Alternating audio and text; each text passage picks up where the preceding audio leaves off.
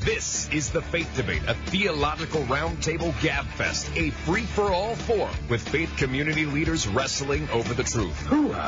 In less than one half hour, learn more about what really matters than what most others learn in a week. The Faith Debate is on the World Wide Web at WFMD.com, keyword faith. Are you ready for the clash of ideas? Are you ready for the sound of freedom? Let's get ready to rumble in this corner, weighing in with the Master of Divinity from Reformed Theological Seminary, the Faith Debate Master of Ceremonies. Oh, yeah. Troy Skinner.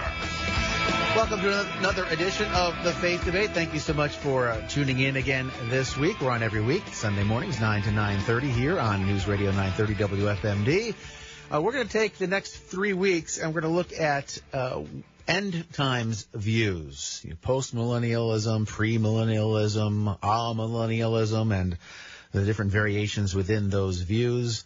We can't cover everything, but we're going to cover about as much as we possibly can, as quickly as we can. And so, without any further ado, let's uh, let's jump right on in. Good things come to those who wait.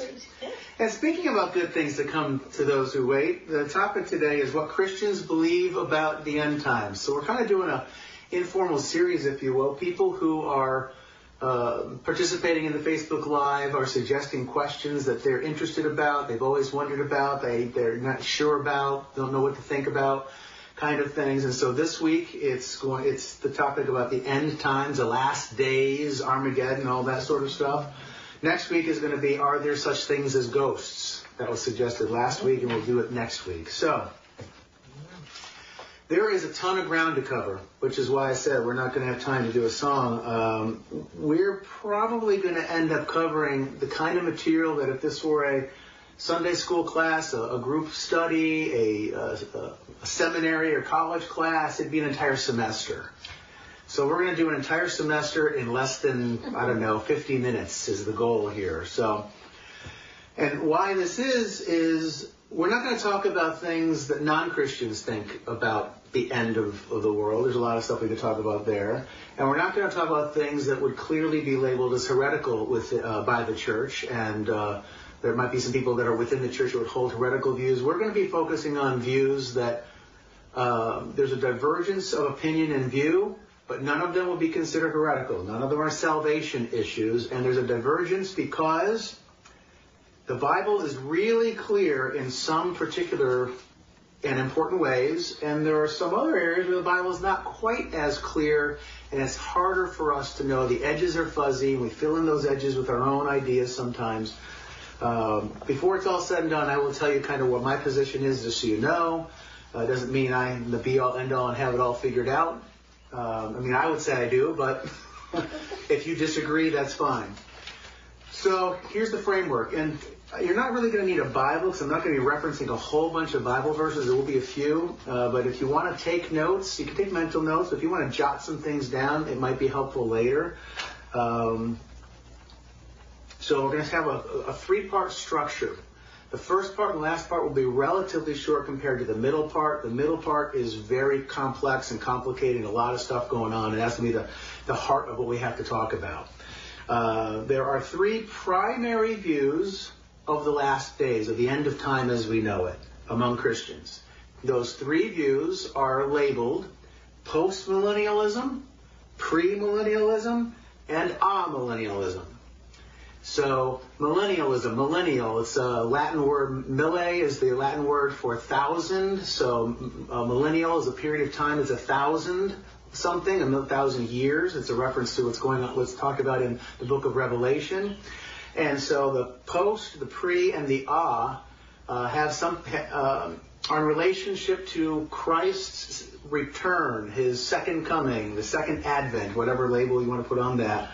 So if Christ, if a Christian believes that there will be a thousand year millennium and then Christ returns, that would be the post millennial view because his return comes post millennium. Premillennium comes before the start of the thousand years, and the amillennial, we'll get into that. It's uh, it's a little bit more symbolic, uh, and, and, not a, and it's not about an exact timing question. So post millennialism. Oh, post millennialism. in this view of the end times, people who hold this view, they see Christ's second coming as happening after the thousand year reign.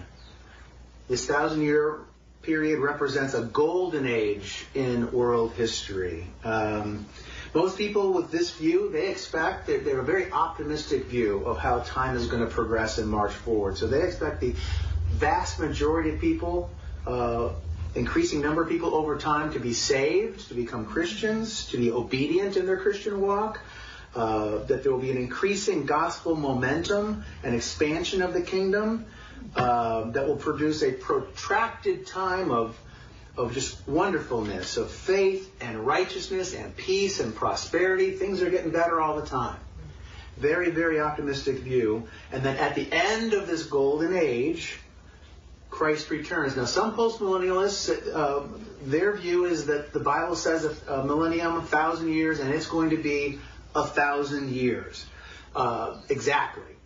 Others would see the thousand years a little bit more figurative, representing a very long period of time. Could be hundreds of years, could be several thousand years. Where, you know, they don't necessarily hang their hat on a particular length of time. This actually has a lot in common with a portion of what the amillennialist position is, uh, by the way. Um, at the so at the conclusion of the millennium, Christ returns. Uh, this ends history. And at that point would be the general resurrection and the final judgment. And after that would be um, the eternal order, the, the, the ongoing reality, whatever that's going to be after that. Now, you might not have heard much about this because it's not really that in vogue these days in most Christian circles, but this view was the dominant theological view among Protestants, especially uh, in the United States uh, and those Protestants who pushed for uh, uh, reformed uh, movements in American history, the uh, um, the the we're, we're going to have temperance movements, and people are going to we're going to do things to help people not sin and make things better and better. Um, and this was particularly true if you're uh, a, a, student of American history. You know, with the Second Great Awakening, the Second Great Awakening was was was uh, pretty much fueled by an awful lot of post-millennial uh, thinkers and believers. But as you might imagine, a view this optimistic, you know, in the you know all the way through in the 1800s, the Second Great Awakening, but then World War I happened, the, uh, all the violence of the 1920s happened, the Great Depression of the 30s happened, World War II in the 40s happened, and the Cold War and the dawn of the atomic uh, age, and you know lots of unrest and civil strife, and so it didn't fit very well with an optimistic view of how things were getting better and better all the time, and so this particular view began to recede in popularity among Christians and among uh, theologians. Uh, because people became more pessimistic and more disillusioned, which doesn't square real well with this particular view. Now, but there, despite all that, there are still some major pockets uh, among Christianity who hold this view, um, particularly among those who are currently preaching uh, abolitionism and the social gospel and what is called the, um, the Christian Reconstructionism. Um, and could actually argue that in some ways this particular view, postmillennialism, is making a bit of a comeback, despite critics who push back against this, saying they have what theologians like to call an overrealized eschatology. An over-realized eschatology, eschatology, the last things, last days, and overrealized meaning we think that the last days are already here. They're pulling the promises of the future too much into the present, and they have too much optimism, and that's a, a, a pretty uh, consistent refrain of critique against them. But in spite of this, um, they uh, they're gaining some steam. Something that's uh, that most non-postmillennials uh, expect is uh, a period of apostasy, of falling away, where the, the church has uh, the church itself, or the visible church, the, the, the, the, church that we see, not the, the church that God necessarily sees, the church that we see, uh, becomes less faithful to the word. Uh, postmillennialists, because they're so optimistic they're getting better, better, they think the church is going to become more obedient and isn't going to wrestle with the apostasy in the same way. So recapping, postmillennialism holds to the belief that gradually the gospel is going to convert the majority of the world's inhabitants.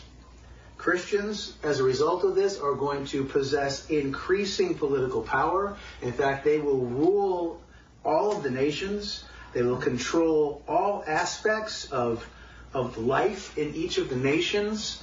Um, there will be a genuinely Christian culture that takes root and flourishes, thus Christianizing the entire world. Uh, the human race as a whole, there would, they would hold that there's exceptions, but on the whole, the human race will be obedient to the law of God, uh, and so therefore there will be earthly peace worldwide. right? There'll be unprecedented material prosperity. Right? Poverty will disappear.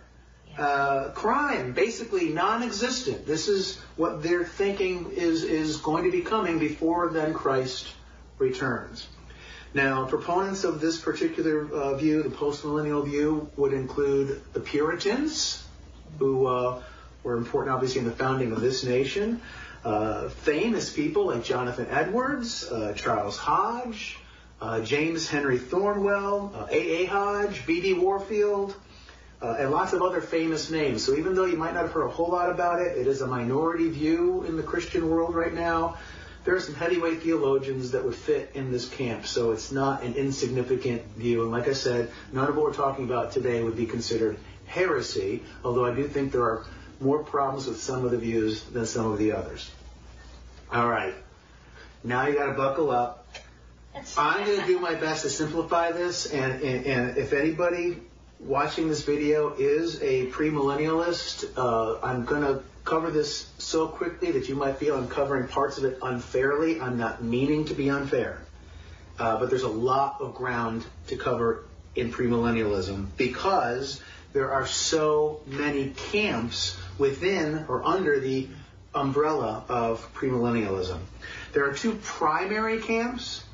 So you have premillennialism on the whole, and then over here you've got historic premillennialism, and over here, a much larger group, you have you have what's called dispensational premillennialism. Historic premillennialism uh, is called historic because opponents of this view they would claim that this view goes all the way back to the early church fathers, that it is the historic view of the church. Now, postmillennialists and uh, amillennialists would argue that point, but they're trying to distinct them, make themselves distinct from a Johnny come lately on the theological stage with dispensational premillennialism and say, no, no, that's new. We're not that. We're something that goes back 2,000 years. Uh, by the way, in case you hear terms at some point or you've heard terms before and you're wondering where they fit, um, the historic premillennialism is sometimes also referred to as post-tribulational premillennialism. Just putting that out there. So, Again, this view teaches the second coming of Christ, his second advent, is going to occur before his thousand year reign happens. Because it's pre-millennial. Christ comes and then the millennium comes. And then after the millennium comes a great apostasy that we were talking about a moment ago. And during this great apostasy, this could uh, include a time of great tribulation. Uh, different people within the historic premillennial view differ a little bit on that.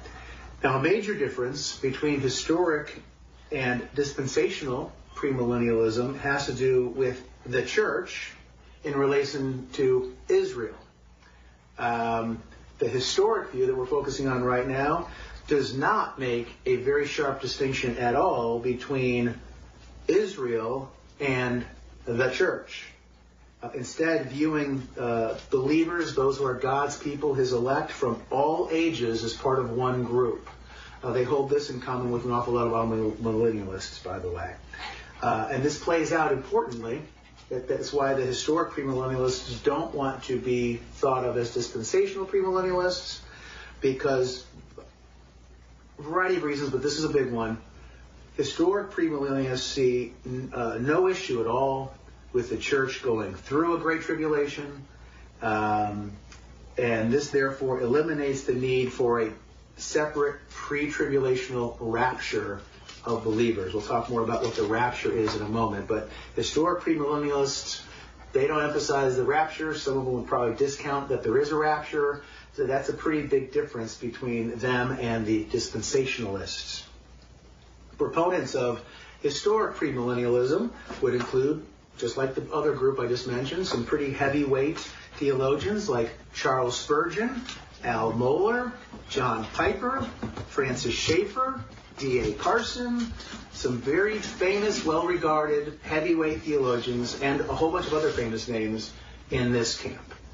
So now, dispensational premillennialism. This is where it's really, really thick with weeds. This is really the hardest part for you to track with, and I'll do my best to simplify it.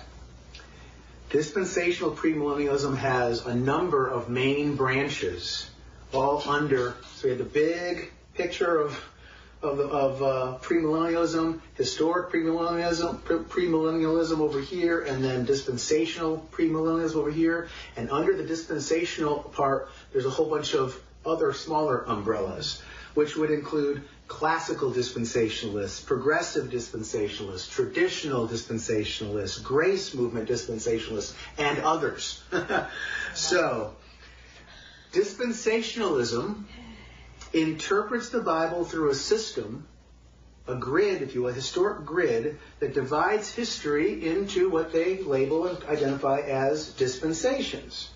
These dispensations are periods or ages of, you know, periods of time within which God deals uh, distinctly and differently with people and particularly with his people in those moments. So you have this dispensation followed by this dispensation followed by this dispensation, and in each of those dispensations, God is acting and moving and dealing with his people very differently. And so there is a lot of discontinuity in the way that God deals with people over time.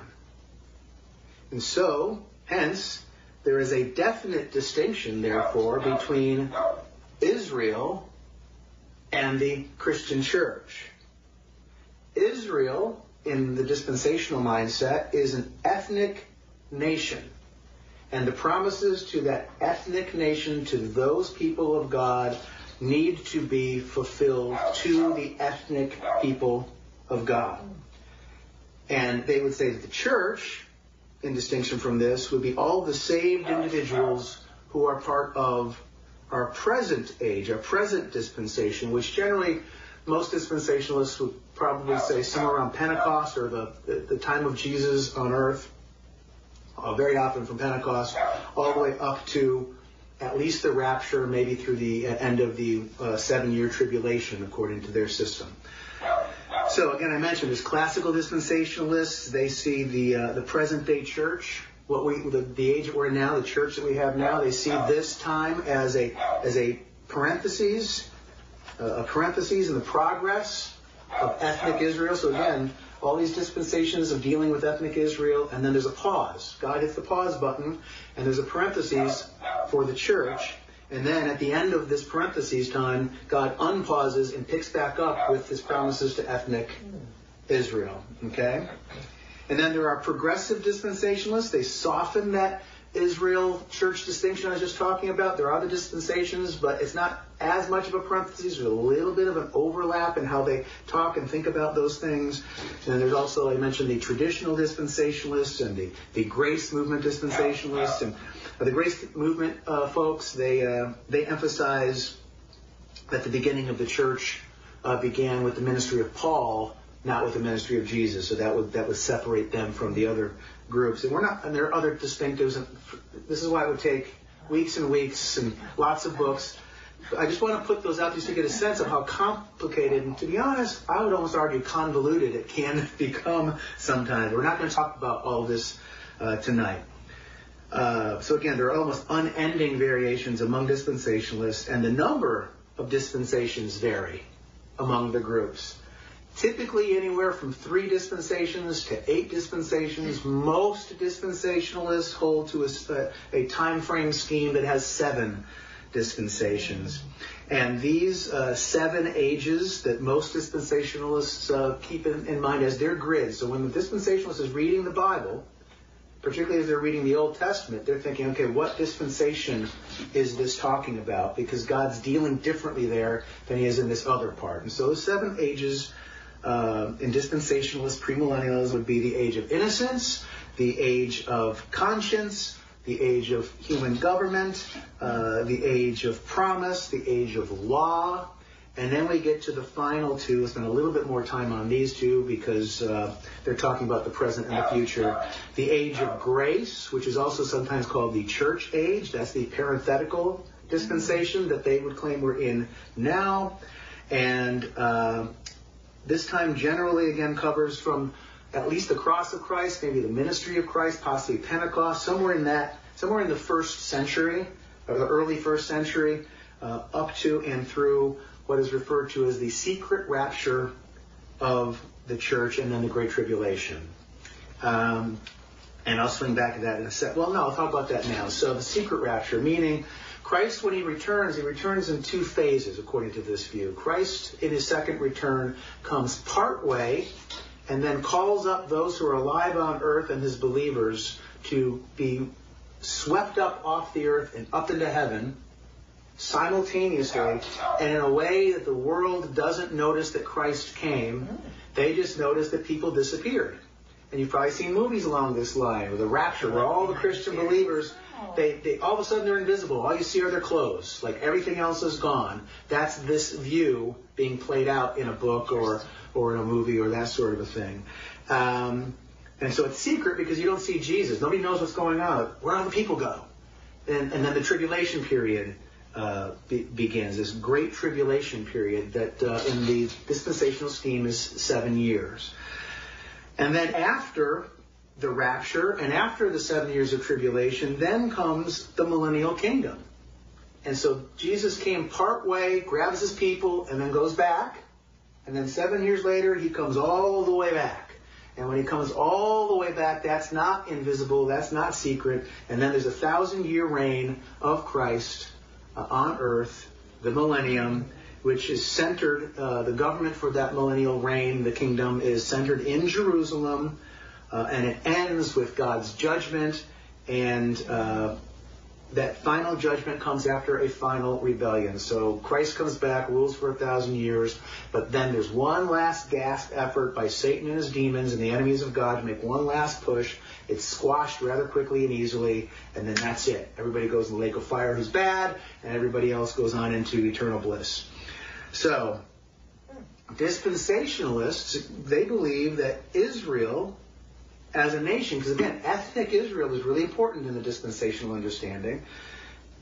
Israel as a nation, as a nation state, as a geopolitical entity, and as an ethnic group of people, they will embrace Jesus as the Messiah. And this is going to happen toward the end of the Great Tribulation, toward the end of the seven years. And that's what primes the pump for Jesus to then return in his second coming. Now, proponents of this uh, view, the, uh, the dispensational premillennialist view, uh, would include pretty much its founder, John Nelson uh, Darby, its uh, first real uh, um, spokesperson or spokesperson with a huge amount of, of influence and voice in theological circles, C.I. Scofield, uh, Harry Ironside, Miles Stanford, R.B. Shiflett, Dwight Moody, uh, Lewis Sperry Chafer, who's the founder of Dallas Theological Seminary. So Dallas Theological Seminary would be a dispensational premillennialist seminary. Uh, and Tim LaHaye, who is famous as the author of the Left Behind series, which you know whispered a moment ago. It's it's a series of books that were very popular throughout the 90s and into the 2000s. They made a series of movies about them. I think they might have starred Kirk Cameron in the movies. And, yeah. Um, and, uh, and again, lots of other famous names are in this camp as well. And we're going to pause there with the famous names in the camp and all that sort of thing.